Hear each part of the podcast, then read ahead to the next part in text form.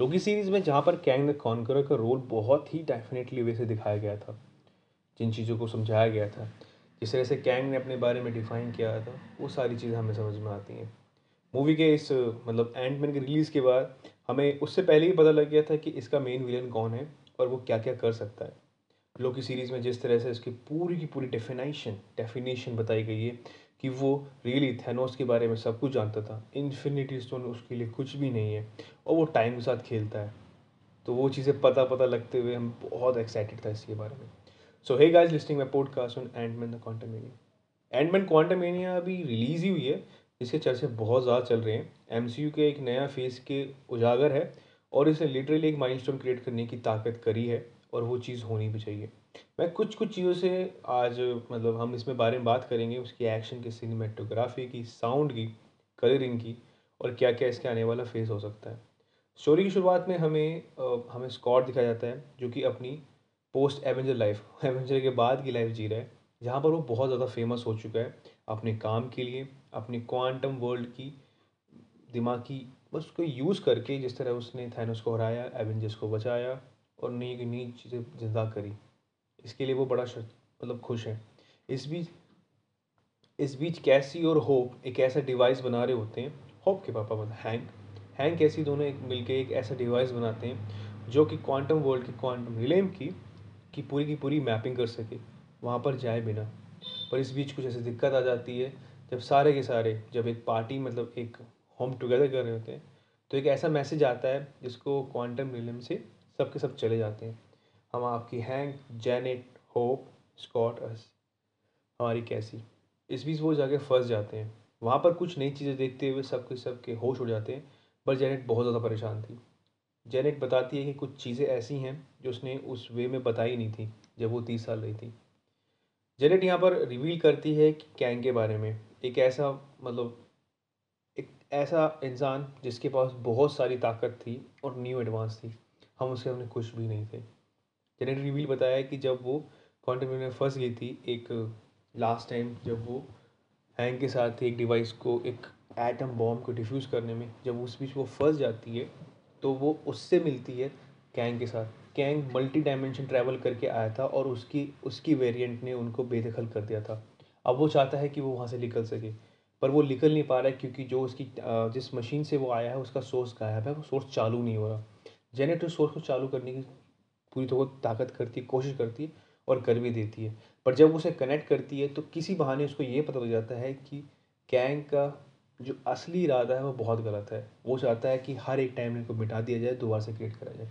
उस चीज़ से बचने के लिए, उसको वहीं पर रोकने के लिए, वो सोर्स को अपने मतलब ट्विन पार्टिकल से बड़ा कर देती है और बहुत बड़ा होता है और वहीं पर कैंग फंस जाता है। जेनेट एक पूरी पूरी कम्युनिटी बन, बनाती है जो कि अगेंस्ट कैंग होती है, उसे लड़ती भी रहती है। पर जब सेकंड पार्ट में हमें पता जब सेकंड पार्ट में होप उसको ढूंढ लेती है तो वो सब कुछ छोड़ छाड़ के आ जाती है।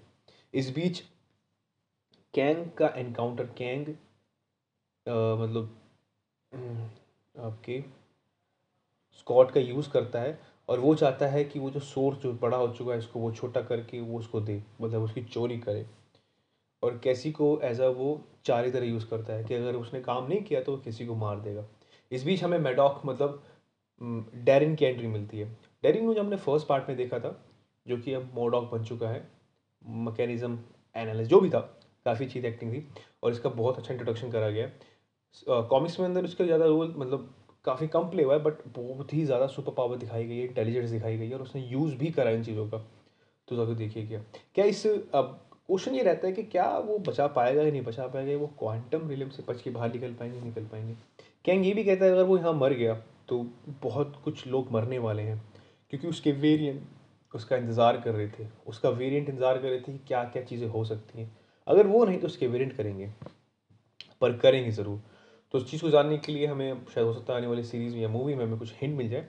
पर इस चीज़ को अगर आपको फाइंड आउट करना है कि वो किसी को बचा पाएगा या वो सोर्स हो पाएगा या वो सबके चारों चारों उस क्वांटम विलियन से बाहर निकल आएँगे कैंग को मार के या कैंग को वहाँ पर छोड़ के। तो जानने के लिए इस मूवी को ज़रूर देखेगा not talk about cinematography cinematography में अगर हमें कलरिंग की बात करूँ या फिर मैं किसी भी इसकी बात करूँ कॉन्ट्रास्ट की तो हमें ये बहुत अच्छे से दिखता है कि रेड का कलर बहुत अच्छी तरह यूज़ करा गया है डार्क का, जो पूरी की पूरी एंडमैन मूवी का एक ही मेन मतलब एक मेन फ्रेम कह सकते हैं। वहीं पर हम बिल्डिंग की बात करें, जो कि व्यूअल बिल्डिंग थी, वो बहुत ही अच्छी थी। एनिमल्स के बारे में जानना भी है ना। स्पाइडर विच क्रॉनिकल मुझे मूवी याद है, जब मैं दो हज़ार बारह तेरह के आसपास की बात थी। तो एक फैंटेस्टिक मतलब फैंटेसी मूवी थी, जिसमें हमें ये पता मतलब एक आज बच्चा है, जो कि डेवल डीमंस देते छोटे मोटे और जो पर वो उनकी भाषा नहीं समझ पाता तो उस पर थूक मारता आँखों पे, और वो उसको अंडरस्ट मतलब दिखते भी लगते हैं और समझने भी लगते हैं।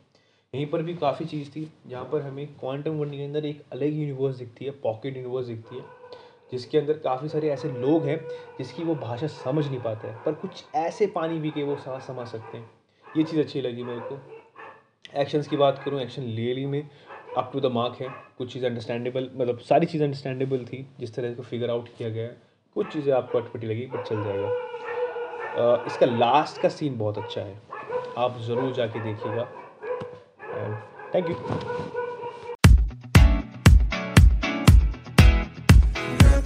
in the sand